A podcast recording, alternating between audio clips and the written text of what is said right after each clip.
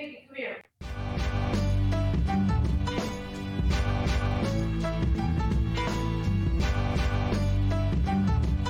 Play really, really hard and they execute the system, and that's what it's all about. Yes, There sir. Trust. He's pretty big, Big trust. Big Big trust, baby. Hey, yes, sir. right on cue. Hey, right on cue. Hey, I, let me.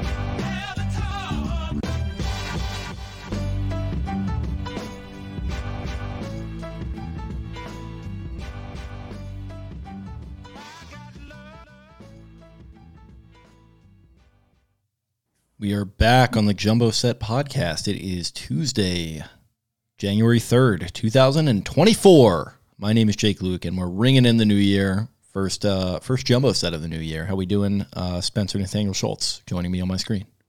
Still very tired. It was a long weekend, long holiday. The holiday doldrums in full effect.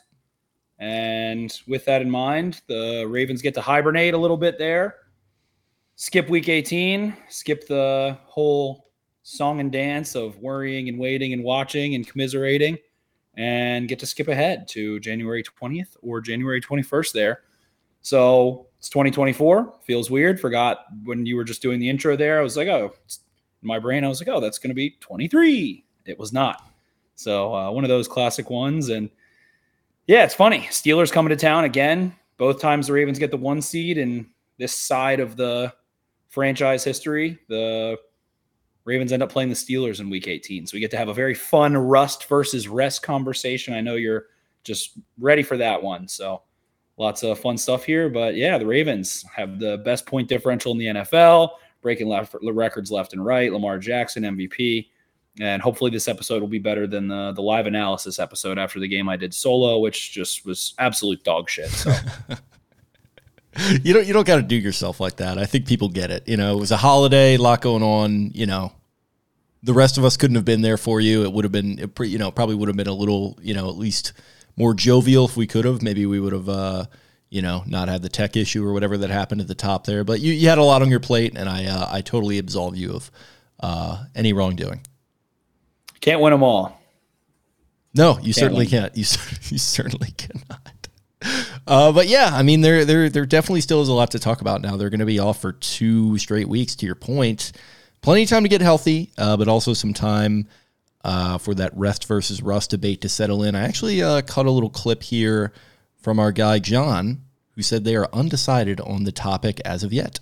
John, um, being that you kind of clinched everything you had, you know need to do, um, have you made a decision on Lamar? Will, will he play in that final game? I have not made a decision on any personnel yet. We got to kind of work through the injury part of it first, and that'll take us probably 24 to 48 hours to get a real handle on that.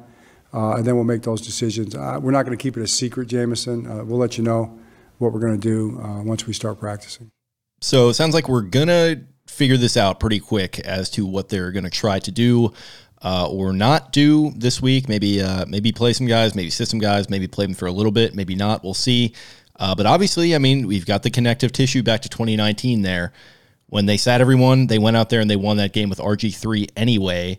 Uh, and then obviously they lose in that divisional round to the Titans. So yeah, it's it's certainly an interesting uh, interesting debate here. And I think what makes it even more interesting is the wrinkle of well, if you let the Steelers win, or you know, not let them win, but if they do win, I think that would get them into the playoffs. And I don't know if the Bills would still need to lose or what, but there is a permutation here where the Steelers could get in over the Bills. Uh, I personally would certainly prefer that to happen. So I, I don't know. I'm, I'm kind of all over the place on this one a little bit. Where are your thoughts at with it? to me, I always default to that losing even like uh, Isaiah Likely high ankle sprain is not worth the the rust thing. And I think that rust is a result of a lack of focus and determination and the understanding of how difficult it is to make a playoff run, win a conference, win a Super Bowl, get to a Super Bowl. And I don't think that these Ravens will have that same issue. Uh, but then I was just, you know, everybody's talking about who did what, what this, what that. There's a Reddit thread that says teams that rest their players are 17 and whatever, and, you know, blah, blah, blah. Um, so I was like, you know, what did Tom Brady always do? Never rested. Always played at least a little bit of football. And football's football, man. I mean, we talk about it a ton. It, we build it into this giant thing. It's a sport. It's a sport you play. It's a sport where injuries happen. It's a sport, and I don't know.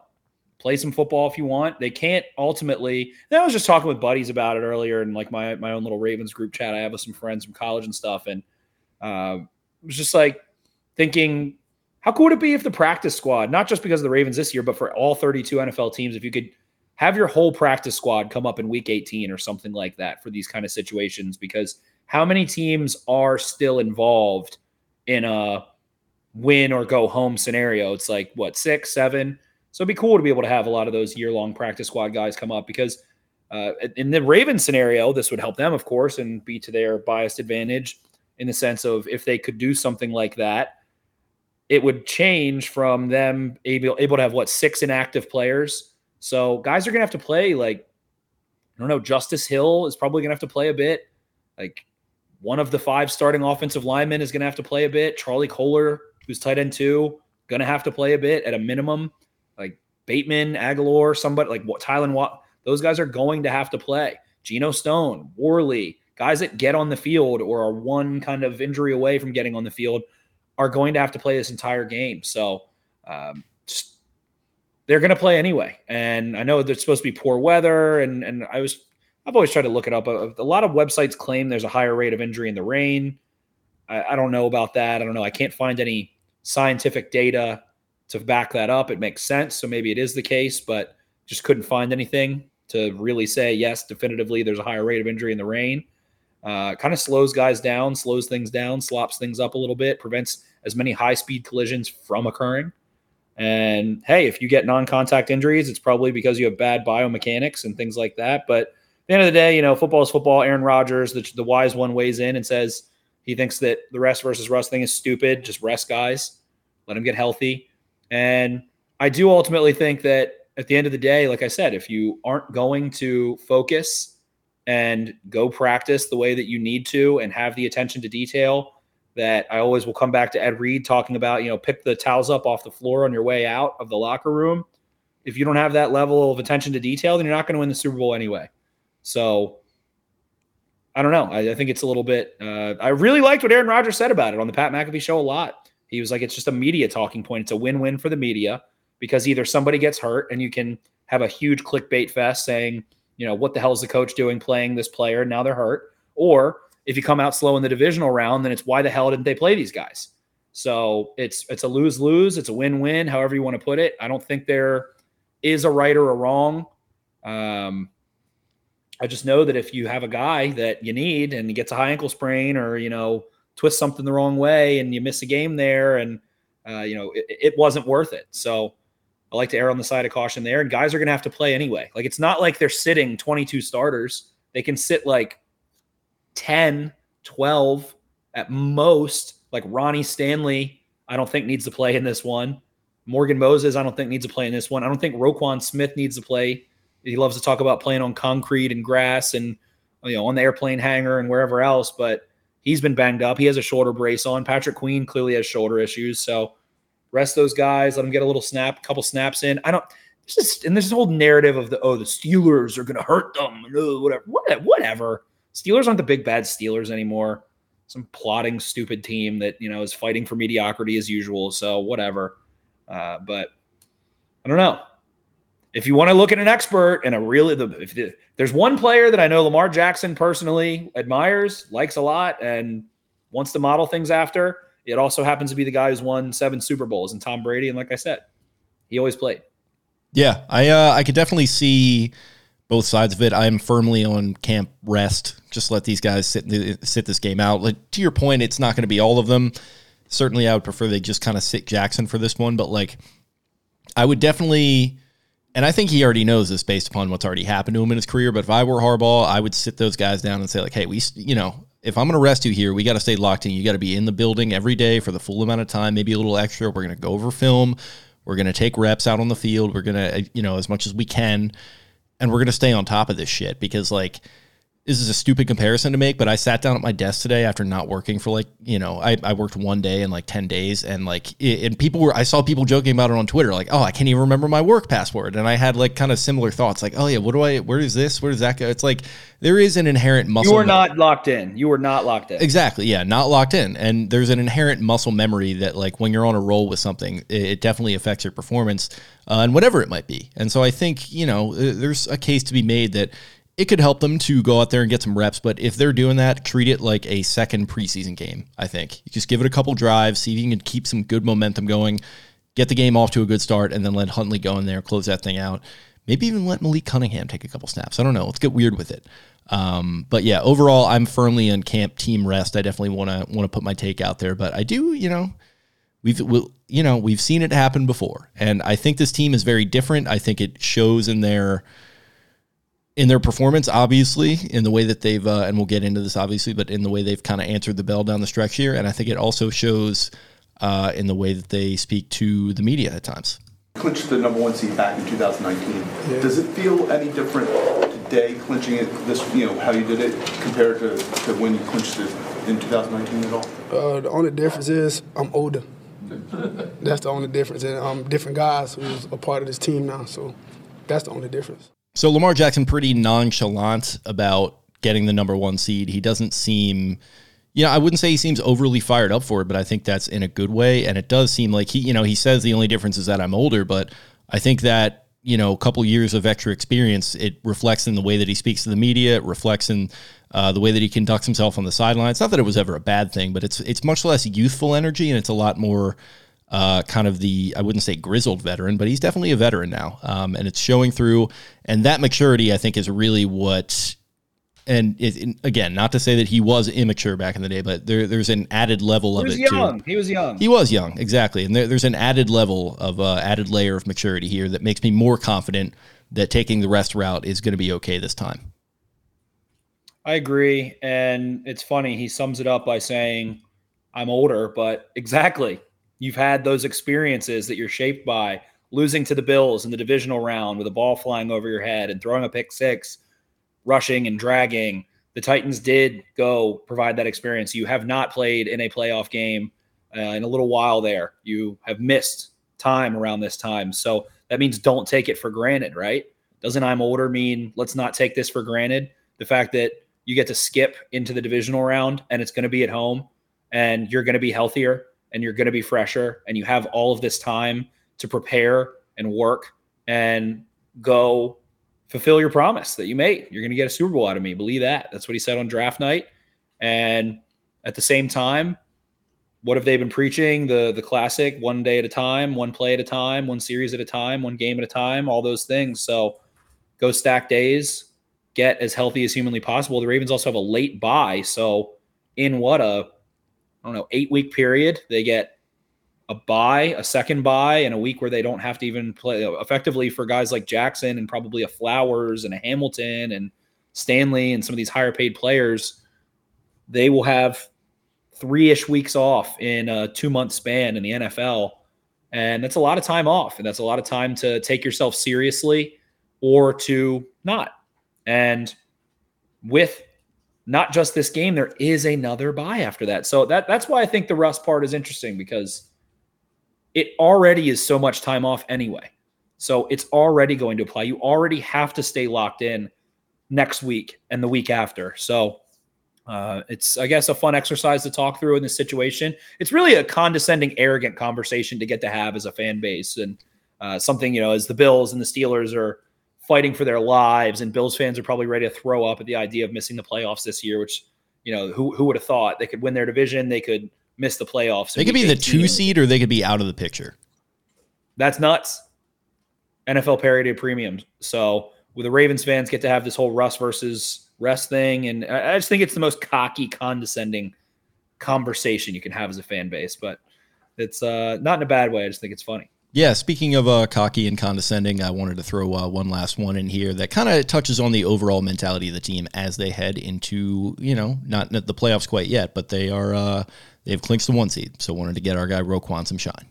Robert, what is it about this team that from top to bottom, you know, every week you come out, you're not only beating teams you're dominating teams and the best teams in the NFL at that. What allows this team to do that?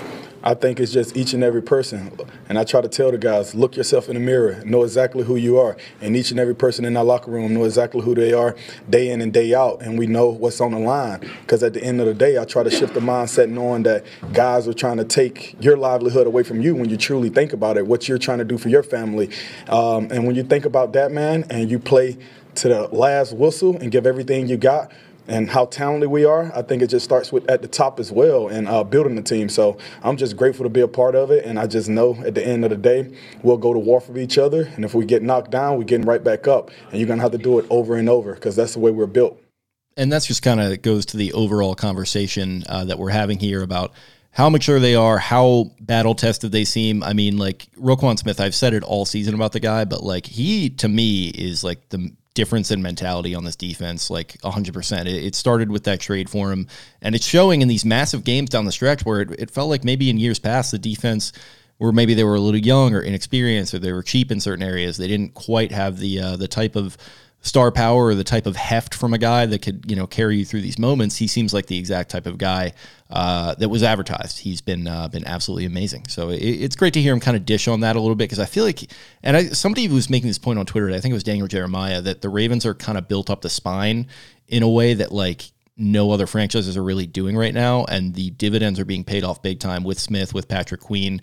Uh, it's kind of an interesting sort of dichotomy when you talk about the whole positional value thing and off-ball linebackers aren't really aren't really that valuable. You know, in certain ways, maybe they're not, but I think uh, when you when you're able to go get a guy like this, which was the the one counterpoint that we were making to the whole positional value thing, when they made that move, um, it, it just feels like he, he's more than the exception to the rule. I think. Certainly. And you go back to, for instance, if you want to keep comparing that 2019 team, it was Judon who very talented player, but was always a goofy guy. Always Mr. Dancy, Dancy, goofy, silly, prank, clown, Jamison Hensley, all that stuff. Um, not that he's not a professional, not that he's not, you know, capable of doing great things, which he has done in New England of all places. But him, Marlon Humphrey, super young. He was 23. We all know what Marlon's like. Earl Thomas, who is many things, and maybe a leader is part of one of those things, but the uh, was, the, the Ravens Pro Bowl safety, Earl Thomas. Oh yeah, the Ravens All Pro safety. Uh, so he was not really dialed in in that sense either. Removed from Seattle, comes over here, has his own issues. Uh, who else? Brandon Williams, sure. Chuck Clark, sure. Marcus Peters, you know, transplant halfway through the season. LJ Fort, Josh Bynes, Wormley, McPhee is a guy that you can maybe look to there, but he's not a impact force multiplier for you. Jimmy Smith is on that team. He's much older. Tony Jefferson uh, was hurt, I believe, at that point, if I recall correctly. So, not this unit with that intensity and what you hear coming out of the the mouths of guys like Patrick Queen and Roquan Smith and Kyle Van Noy. You have a Jadeveon Clowney there now. Feels like he's got some good perspective. And then, you know, Marlon Humphrey has grown into a little bit more of a leader, I'd say, at this point, definitely, while he still has his antics, things like that. And, and this is all superfluous kind of stuff, but man, uh, this team is definitely different. This defense is definitely different. And that 2019 loss changed them. They reconfigured their defense because of that game, because of what Derrick Henry did. And now we see a much, much different result. So uh, we can talk about the fan side of it, I guess, but schematically, I mean, they they just wrecked Shanahan and his disciples like consecutively and they are doing it with an edge that is not like this era of football. This is a throwback type of defense, even when they have guys like Kyle Hamilton, who in the second half probably is the like if there was a if there was half season awards, he he might be the defensive player of the year or defensive you know MVP of the second half of the football season. So uh, the talent is there, the hunger is there, and the intensity of Roquan Smith does provide that leadership. And then even going to Lamar Jackson, Lamar Jackson says, I'm older. He wasn't a leader then necessarily. Now we hear him talking shit to Marlon Humphrey saying, What are you doing? Play better. Like coming to him seriously and saying that. That wasn't what 2019 Lamar Jackson was doing. So uh, that hopefully that pain and scar tissue, like I've talked about, that is accumulated that started with that and really carried through that 2022 season last year Lamar Jackson's injuries and contract and all that stuff is what leads most teams to either persevere or wilt and to return to the pinnacle, get the one seed. I, I you know, would have to trust externally that this team will stay locked in. And to your point, Roquan Smith, why did they pay him $100 million? Well, because he's damn good at football. But beyond that, he is that exact leader that they have missed since Ray Lewis. Yep, no doubt. Okay, I guess that is enough overall stuff. You want to uh, crack into the notebook a little bit? Yeah, I haven't had a chance. Was was dealing with a death in the family. Unfortunately, I haven't had a chance to go back through film, but I have rewatched highlights and rewatched some of the broadcast and tape. Uh, the one thing that has stuck out to me, and I saw Derrik Klassen, who I always reference on here, does great work at QB Klass on Twitter, K L A S S, uh, brought up that the Ravens have just murdered Shanahan's offenses, being the Dolphins, being the 49ers. Uh, the Rams did have a little bit more success, but cover six was what they changed to a lot more after that Rams game. The 49ers and the Dolphins, they throw almost 30% of their coverage snaps in cover six. Cover six is widely known as quarter, quarter, half.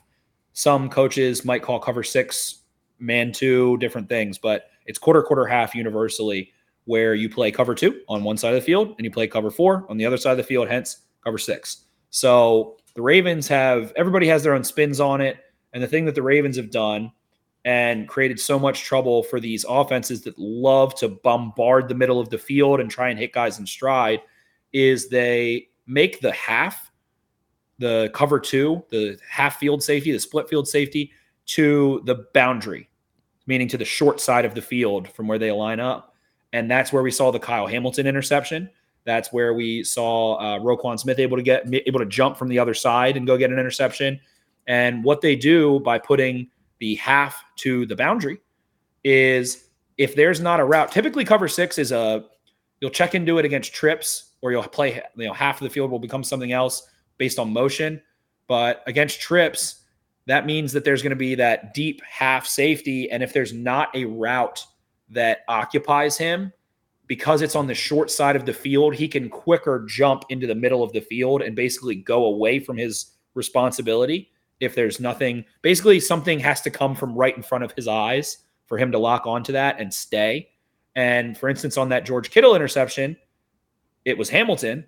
And because Kittle's route in front of him was not a threat to him, he was able to stay and then drift back in and pick that ball off. And the Ravens have just put Tua and Brock Purdy into a blender. So we saw that more consistently. Um, offenses that will be similar conceptually in the playoffs. I would think the Browns you can throw in there. Uh, they do like to, to move it around a little bit more with Flacco now, that but still some of those same Shanahan principles. Uh, the Bills mix it up a little bit more than that. I don't know. The Chiefs I wouldn't quite throw in there. So those it's more so I guess these NFC teams, and then hey, they could see the Dolphins again, but they have just so thoroughly dismantled these fast motion, middle of the field, quick throwing offenses. It is out of this world. And Roquan Smith's interception, as well as the tipped ball that he had over the middle of the field, where he just reached a paw up, poked it up, and that's what allowed it to fall right into Geno Stone's lap uh, there after after uh, Gus Edwards' fumble. I mean, how does that not remind you of Ray Lewis in the Super Bowl against the Giants, sticking his paw up there and popping that ball up? How does it not? Uh, so, what Roquan Smith did, who to me looked hobbled, especially early in the game, he did not look right. There was a Durham Smythe uh, under route, slide route, boot route, whatever you want to call it, where he rumbled down the sideline. Roquan Smith looks slow. He looks stiff. He looks sore. He's been on the injury report. He quietly, definitely has a he has a shoulder injury. He started wearing a brace, and it feels like you know uh, him and Patrick Queen have been Iron Men, but both are really banged up in the shoulder right now. Both of them playing over a thousand snaps, uh, which is nuts to think about. But for them to fight through that was really, really, really cool. Uh, ultimately, the the stuff they were able to do, they have struggled a ton, and I will say, I guess, is a mega culpa in the, in the notebook. But I, I, on the preview, I said I don't think that the 49ers and Terron Armstead, who is very good, will be able to do what the Niners did and run off that left tackle and go get that wide zone and get that cooking. And boy, oh boy, did they. I mean, De'Von Achane was unbelievable in this game, unbelievable player. Someone I think that me and you both liked. Uh, coming Achan, excuse me. Everybody was roasting me in the instant analysis. I like saying H.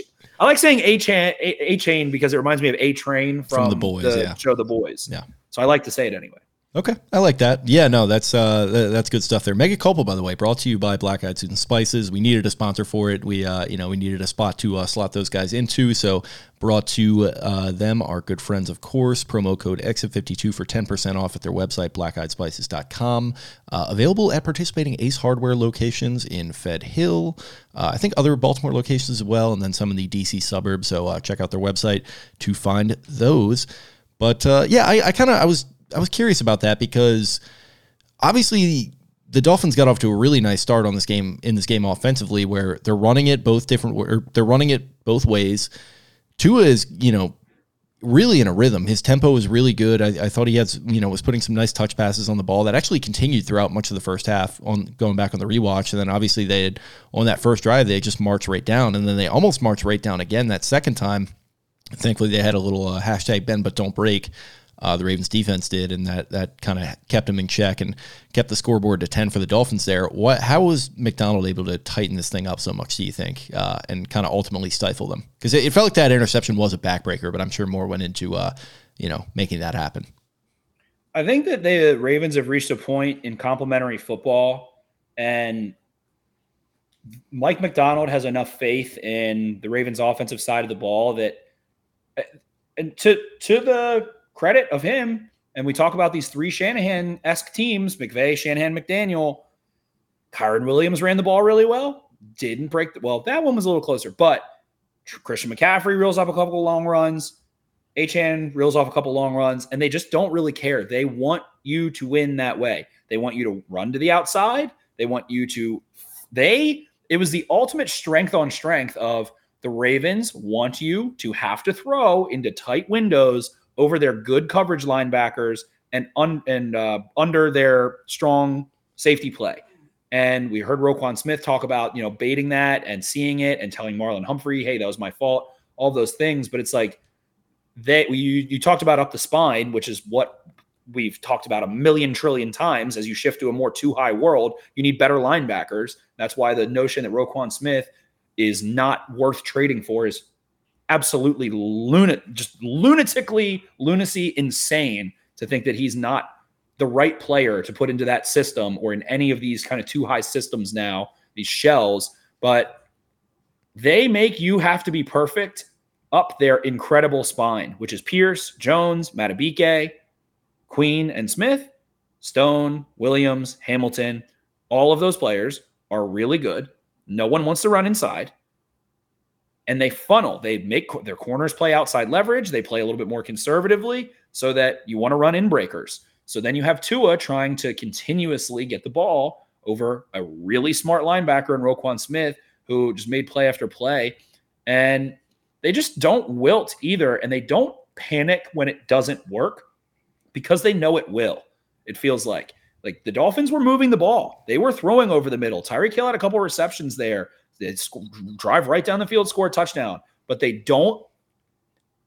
it's it's kind of like more what I feel like I'm used to in the NFL and offense is like, all right, we just got to keep the run game going. If you're like, all right, they're stopping us early, we just got to keep at it though. Make sure Derrick Henry gets his touches, like he'll bust a long one, things like that. It's like that, but defensively, they won't come out of what you want them to come out of. They won't. They're like, no, fine, run the ball. We don't care. We're putting up 30 points a game. You're going to make a mistake. We trust our guys to make stops. You know, if you run the ball 20 times, we'll stop you 15 of them. And because of that, it makes the offense be the one to break, makes them go out of character, out of turn, force, push, push too much. Uh, I mean, in this one, Lamar Jackson just throwing nukes on top of them. They immediately bounce back. So when you have that confidence, it is the ultimate complementary football. When you have the confidence as a defensive coordinator who is so creative and has so much talent. And then you know on the other side of the ball that you have the MVP, the now two-time MVP. Like that is the core foundation of complementary football where you say, we don't have to come out of what we want to do, you do.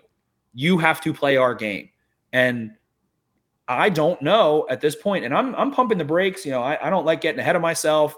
I like matchups week by week. I have ultimately picked the Ravens to win.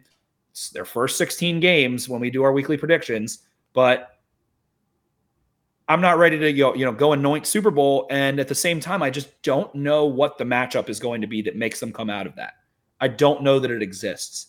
The, the Bills are the only thing I can think of because Josh Allen is such a force running the football. So to your point, who do you want to win? Maybe maybe we do root for a Steelers win and a Bills loss because that big, strong, fast, talented quarterback might be able to overcome that same war of attrition in terms of scheme uh, and, and, go make those plays. And I see people that are like ripping on his playoff wins and stuff. Give, give Josh Allen a break. He's he's a stud.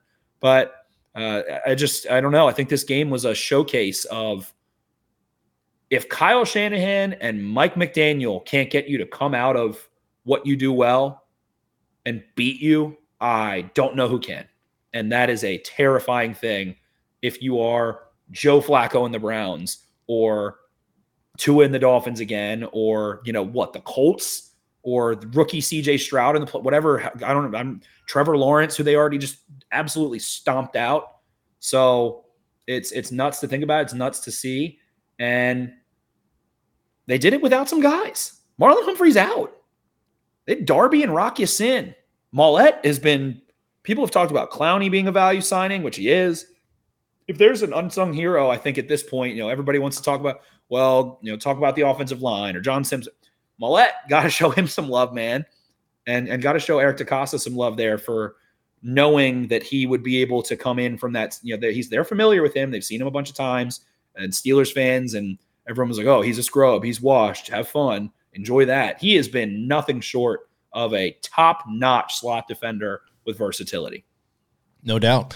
And it kind of like the overall thing that you're talking about there, it kind of would be a nice mega culpa for me too, because I thought this would be a close game. I've said pretty much all season since those first couple losses happened, I was really worried about this team's ability to step on throats. I was really worried about are they going to be able to be the class of the AFC? Well, they're here and they did it, and I'm happy to eat crow on this one. They absolutely deserve uh, to get all the flowers. Um, for doing this because it, you know it just like it, it, felt like the ghosts of seasons past were kind of there again and this game against this opponent was the perfect team to put all that to rest because i think people have a ton of ptsd or did uh, should be pretty much expunged now from that 2022 dolphins game this was the perfect team to say like hey they get off to a good start against us you know they go up 7 nothing and it's i think 10 to 7 at one point let's figure some things out on offense let's hang in there on defense and let's just do what we've been doing and just be a bunch of fucking gangsters and go close this thing out um, by the third quarter. And they absolutely did that. And there was a moment actually where it's 35 to 19 and, you know, they, they failed a two point conversion. So they lose a little bit of momentum, but you, you go on a long drive there. Rashod Bateman making some really nice plays um, throughout this game, but on that drive too, uh, a couple other guys um, just picking up the slack. And then it ends with the Pat Ricard touchdown. And it's like, man, they just, they needed a drive to go and step on their throats. They couldn't do it in 2022 in that game. And they just did it again and again and again in this one, and it winds up being you know the 56 to 19 score. Um, and yeah, that, that was all she wrote. So yeah, I mean, just overall mega culpa. Like Ravens have been making me eat crow on that uh, those concerns and those fears for a long time now. And um, you know, obviously the attention shifts to the playoffs, but I do want to uh, give them their credit because I was I was really really worried there for a hot minute. I think that's a little bit BS because, I mean, we knew this Ravens team. We were both very confident and in unison that ahead of the season that the offense would turn it on late in the season, and we knew that they were not going to be this finished product early. It would be foolish to expect that of a new offensive coordinator and bring in new pieces. So I think that we have uh, maybe you know expected something. I think we've just expected other teams to be better and the Ravens to maybe not just be quite as thoroughly dominant. And we've been picking close games. I think I had this as like a, a field goal game or two. Uh, I think I had like maybe a four point prediction. It was like 22 18 or something, like barely covering the spread. So uh, I, I do think we saw the vision, but you just kind of expected them to falter at some point, and they haven't. Yeah, and like it- I guess what I would overall, it's it's a very bird's eye view kind of thing. I just would have like thought that they would have crumbled against San Francisco, or maybe in this game, or maybe against one other really good team. When it was happening to the Colts and it happened against the Steelers, that's where I was like, oh fuck, we're doing this again. Like they went into Cincinnati and they got that big win. Obviously, it doesn't look as impressive now, but it was a big win at the time. And it's like, man, are they really going to step on throats here and go go be that class of the AFC? Maybe. Then all of a sudden it looked like maybe not. And then pretty much since then, they've had one slip up against a good Cleveland team. And other than that, nothing to complain about. So that you know, overall, I'm not trying to not trying to rip on myself too hard or anything, but just say just more to give them a ton of credit because it's Definitely. just week in something week else out. that something else that comes to mind here is that like Justice Hill, man, he Yeah. had definitely the game of his life so far, at least in the NFL. And his, of course, you go see the mesh rail route and you see the kickoff and you see the long run. And I do think Keaton Mitchell did definitely open his eyes to bounce it and push it and step on the accelerator, which is fantastic. But in pass pro, man, I have That, never uh, seen a player that that Flowers touchdown, he was exceptional and Likely chipped on that one really well too. That that was really impressive. Yes, I have never seen a player, maybe in college a little bit. They don't really ask backs to be like that in college, though.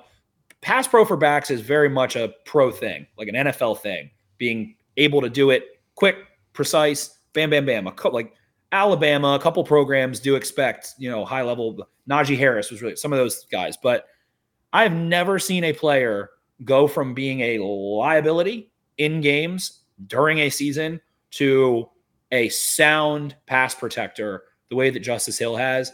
He is a crazy player.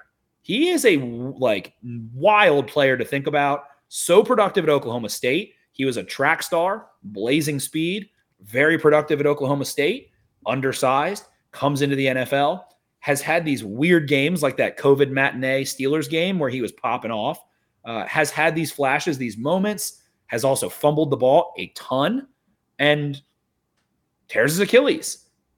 Like J.K. Dobbins and him both, he was part of that. It was Edwards and Dobbins and Hill all pop, pop, pop, ACL, ACL, Achilles. His recovery from that ACL into what he just did is nuts. ACL, or excuse me, Achilles is a death quell for, or what is the right word? Death knoll. What I can't think. No. But Yeah.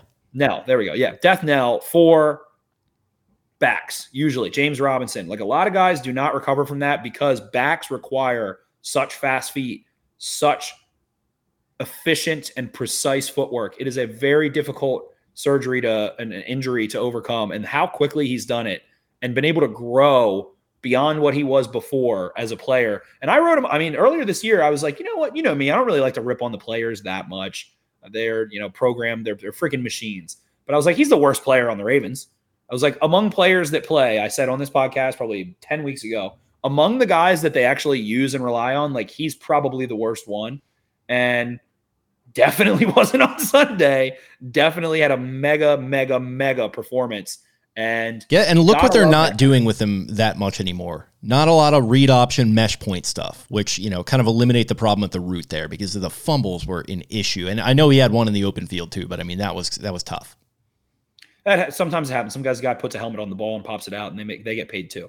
But you're right about that. They've definitely done less option with him. Option does not work well with him, and so you got to credit the staff there for not just pushing him. They don't really have another option, especially once Keaton Mitchell goes down. But um, him rising back up to the occasion, he has had a very interesting career. Him and Tylan Wallace both coming out of Oklahoma State there have fought through some injuries, fought through just being buried on the depth chart, and are both making plays right now. Tylan Wallace had a sick block in this game for Justice Hill to go seal so he could go rip off that long run. Um, one of the many, many, many explosive plays the Ravens had there. They ended up with 75, 41, 35, 33, 25, 23, 20, 19, 18, and 18 yard gains there. Wow. So just just monstrous. And um, two of those were in the fourth quarter. Uh, a lot of those coming in the first and second quarter there. So Justice Hill, I, uh, I give you my my mega culpa in terms of a player for sure. And honestly, I'll throw another one. Tavius Robinson, I thought was pretty rough at points earlier in this year, and he has been to your, to, to, to that similar point you just made. They've okay, he's not great at this, so let's not ask him to do it. Let's not do the square peg round hole thing. They're just like, hey, you're strong. You're long. We're going to have you set the edge. You'll rush the passer a little tiny bit. Just go set that edge. Just go stay home. And boy, does he do that really well. He has pop in his pads, pop in his hands, and the Dolphins try to run a little reverse to Tyreek Hill there and just stayed like a not rookie, like a not fourth round pick, developmental Canadian guy that's toolsy, just stayed and did his assignment, knocks that one down. So, so many, so many, so many good plays in this game on both sides of the football. But I was super impressed there. Um, in terms of mega culpa, I mean, to, to I guess scale it a little bit up, like you were doing a bit. I've said it 10 times. I, I keep not predicting blowouts. Like I've predicted plenty in years past. And again, I just genuinely thought this Dolphins team had a little more physicality defensively to be able to keep this a little closer. And man, the the grand the grand thing that makes Lamar Jackson MVP to me and makes this team so filthy right now is him managing the pocket, escaping, making plays, and even beyond that, manipulating his body in wild, like what he is doing, throwing platform wise and with his feet and avoiding pressure. The only the only word that comes to mind or person that comes to mind is like Shohei Ohtani. Like there is no one manipulating their body and their arm and throwing the football and escaping pressure. I have never seen a player like maybe I don't know. Fran Tarkenton used to do shit like that, like hundred years ago before I was born. So I don't know. That is what makes this team so unbeatable right now to me. And again, you know, Bradley Chubb, good pass rusher. Christian Wilkins in there. They've got Van Ginkel, and he is just shucking and jiving around in the pocket, throwing the ball in insane ways. Uh, the throw to Odell Beckham, he had both feet off the ground.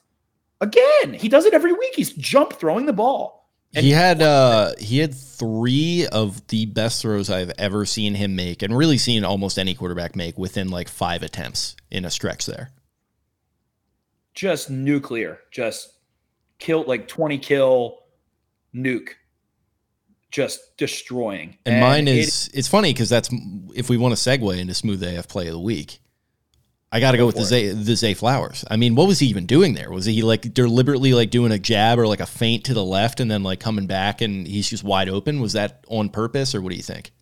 I really want to hear someone ask about that in a press conference because to me it looked like it was a boot fake. Like he looked like he was going to boot left yeah. and took the first two steps opening and then just completely flipped his hips back the other way and if you hear the broadcast audio, you can hear him scream, Zay!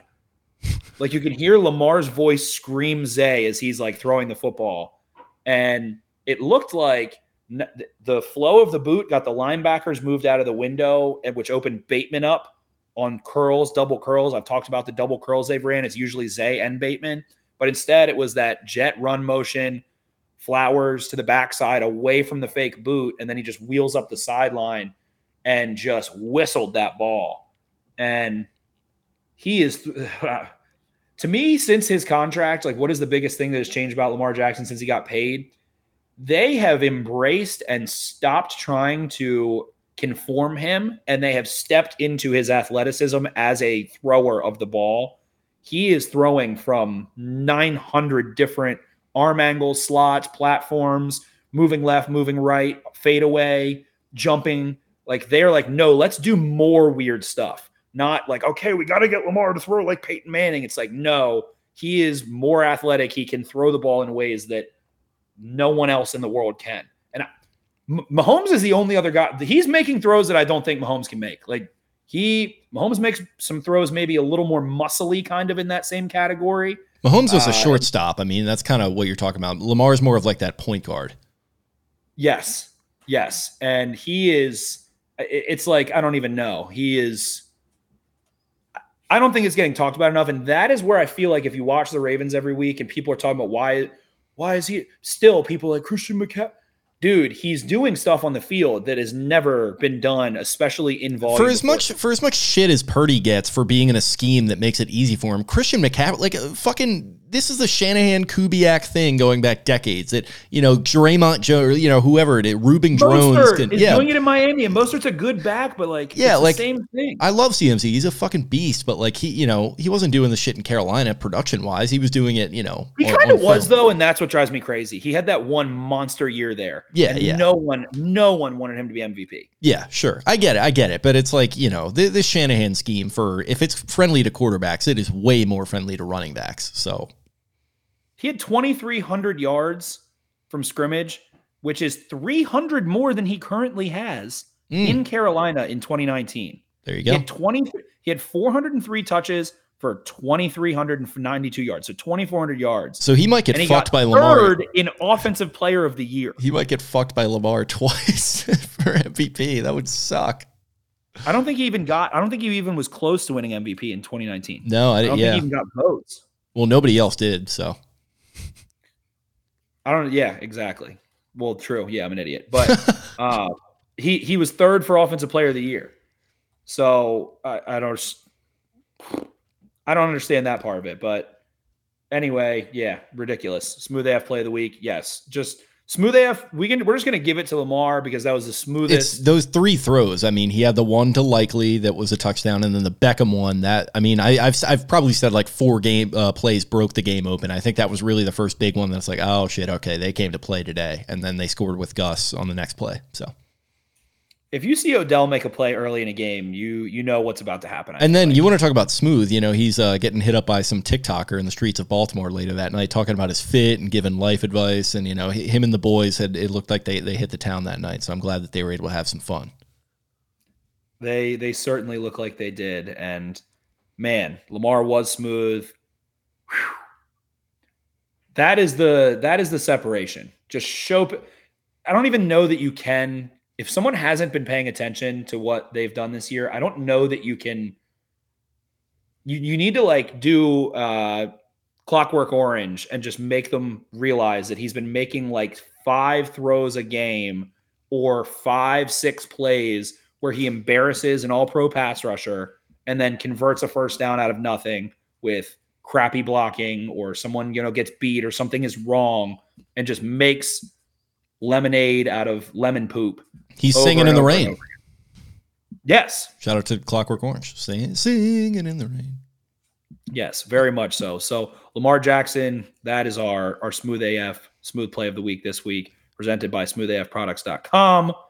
Go check out their line of not his and hers, but ours grooming products. They have grooming, cleansing, all of that good stuff. Shave creams, lotions, well, shaving lotion, and shampoo, conditioner, all that good stuff. They have some uh, eucalyptus shampoo that I had it's my barber that, that runs that company there, and uh, I, I got he gave me a shampoo. First time he's ever given me a shampoo. Mm. Used the eucalyptus shampoo there, and it was lovely. Very similar to tea tree oil, a little less uh, burning and intense and drying.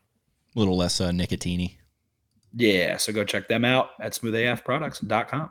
Love it. What do we got for uh, Johnny Crab Cake of the Week, presented by Jimmy's Famous Seafood?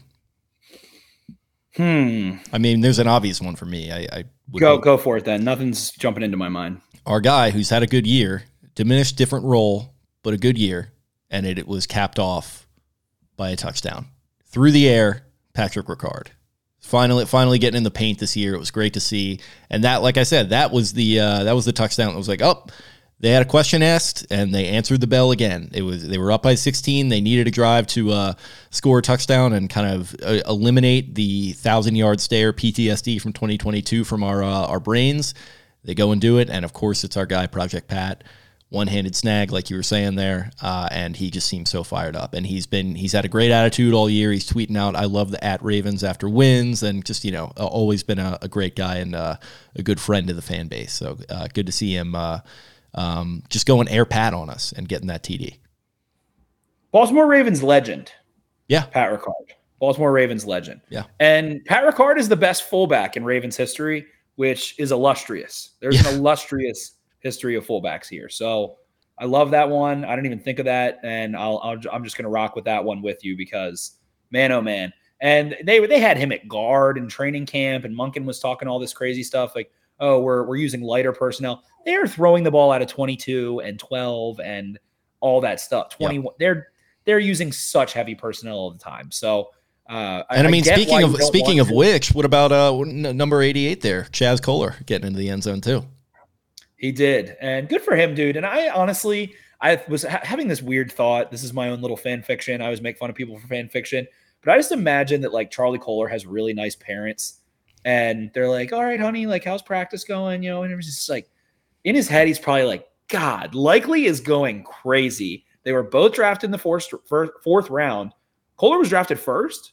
Yeah, I think so. Yeah, he was the first. Yeah, he was drafted tw- like 20 picks earlier. And then he gets hurt. Likely steps in last year for Andrews because Kolar's behind and hurt and all this stuff. Likely is just propelled. And he's probably in his head, like I'm sure he's happy for his guy and all that stuff. But he probably says to his parents, like, it should have been me, not him. Yeah. Like ha- has to have a little bit of that in his head. But Likely's been insane. And to see Kolar starting to step up is just a testament to that fourth round, which has produced, you know, Faalele is getting out there. They're using him. He hasn't been a total bust, I'd say. Maybe not quite what I expected him to be at this point, but uh, Jordan Stout, one of the best young punters in football. All these guys they're trotting out out of that fourth round that have been productive. And yeah, Chaz Kolar, Pat Ricard, you get a touchdown, you get a touchdown. Melvin Gordon get Melvin Gordon is punking you, then that's that's a rough day at the office. Sorry to sorry to the Dolphins and sorry to our guy Joe Shad on Twitter who was uh, incensed at that uh, that Kolar touchdown. I think the only person on earth who was. I don't think the Dolphins had an issue with it. I don't think the I haven't fans seen did. a single other tweet about it other than them because of that 70 to 20. It's just like, brother, yeah, it's how how are you not how how are you of all teams that could be covered how are you calling the kettle black yeah, but how it- is this the team calling the kettle black yeah, tough, tough, tough little disconnect there. Um, maybe he'll maybe he could log off for a few days and then uh, he'll you know he'll come back to us. But t- tough look. Okay. it is a tough look so i, I, I like that and uh, pat ricard capped off that was they're eloquently done by you there and man one-handed catches johnny crabcake for big paws just Yeah. all around How, Just how many, were there like four today or on on Yes, Sunday? dude. Yes. crazy. I mean, Odell's wasn't one handed, but I, I'm counting it as one handed, basically. Yeah. Just like folding his shins against the ground, Likely. Ricard. Shout out to Scott Castmar as well as we're talking about Joe Chad. The, oh yeah, Just bitching, saying that that throw from Lamar Jackson was inaccurate. Unbelievable. Just the I don't know what I don't know what it is. My theory is that there are a lot of people because sports betting is so popularized, especially like NFL betting in the last three years because of these apps and the legality of it now, that they are trying to influence public opinion on wagers that they have. Scott also Scott also roots for a certain team northwest of here uh, that might wear black and Oh, is he so- Steelers? Yeah. I did not even know that. Yeah. I did not even know that. Well, all right. Good for him then. Honestly, good for him. yeah, like like if you're gonna like if you're gonna keep up that I hate TJ Watt. I get it. Yeah, yeah. Listen, if you're gonna if you're gonna take your hating to that level, like I'm, I, I kind of like that. It's like that that Twitter meme going around the hater building, clocking into work today. You know, putting in a full shift. Eh, that's what Scott, our, our guy Scott's doing. So it's all right. He, he certainly is. So good good for you, Scott. I take back you know any any other negative thoughts I had about you. I appreciate that. We need that. That that's needed in the world. Yep, absolutely. So yeah, I mean that's uh, I think that's all we got as far as segments go. We can we can close it out here. Um, obviously, uh, just a, a, a resplendent scene. I'm sure you had a ton of fun at the stadium. Um, Todd Monken walking down to the sideline, jacked, just walking around hugging guys. John Harbaugh doing the Ted Lasso dance in the locker room, smearing blood on his forehead. Like, would we have thought? Eight weeks ago, would we have thought we'd be standing here right now with John Harbaugh smearing blood on his head in the in the locker room after the Ravens locked up the one seed with Todd Monken dancing with the guys on the, the sideline? It- you know what a what a season this has been. I was imagining season. you were hitting a move very similar to John Harbaugh at the reception you were at. Uh, yeah, there was some dancing done. Let's just say that I might have done an ice luge fireball. I you know drank about eleven Heinekens and uh, yeah, just had a, a great night, a great New Year's Eve. Heineken's an elite wedding beer. It is, yeah. I, I was kind of surprised by it, a little taken aback. They usually go for something lighter, but uh, I've always liked Heineken. It was kind of the first beer that I really sort of got into. So yeah, enjoyed it. Yeah, He- He- Heineken fits your vibe. Yeah. The branding, all of it, kind of fits your aesthetic. I feel like. Yeah, been to Holland before. You know, it's one of the yeah, I guess now two countries I've I've been to outside of the U.S. So I, I broke that streak earlier this year, obviously. But There you go. Uh, that was unbelievable. The blood smearing was unbelievable by John Harbaugh. Just John and Jim, just the Harbaugh's week is 500 out of 10. Who's got it better than us? Including Jack and Jill. Or what is Jackie and I think it's Jackie. I think it's Jack and Jackie. Jack and Jackie. Yeah, there we go. Jack, Jackie, John, and Jim are just having Ingrid's in there, whatever. Tom Crean is it probably in the mix? Tom Crean's just smearing blood like Yeah. at, at his house.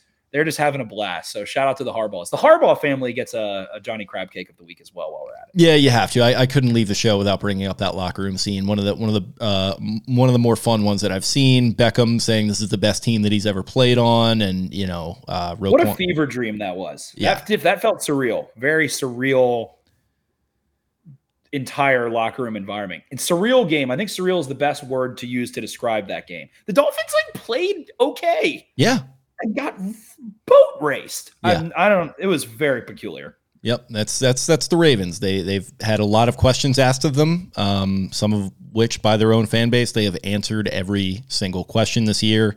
Still one more game to go in the regular season, but it is meaningless. They have, uh, you know, they they they've sent the ship out to sea and they they're ready for this uh, ready for this playoff run here, and it's going to be exciting. Uh, but like obviously we still have got a couple weeks to go until then. So appreciate you guys tuning in. In the meantime, appreciate you for joining me, my friend. I'm I'm sorry for the uh, loss in your family there. Hope everything's going well on that front. And uh, yeah, um, I guess I will go ahead and get us out of here. You guys can follow us on social media at Exit 52 Podcast on Twitter, Instagram, TikTok. I am at Jake Louque. That is L O U Q U E. Spencer is at Ravens Four Dummies. That is the number four in the middle there. Brian at Barstool Banks. Taylor is at Taylor Smythe 10. Eric is at E EDITTI 22. And we will be back at you guys later this week to preview the Steelers game. See ya. Arrivederci.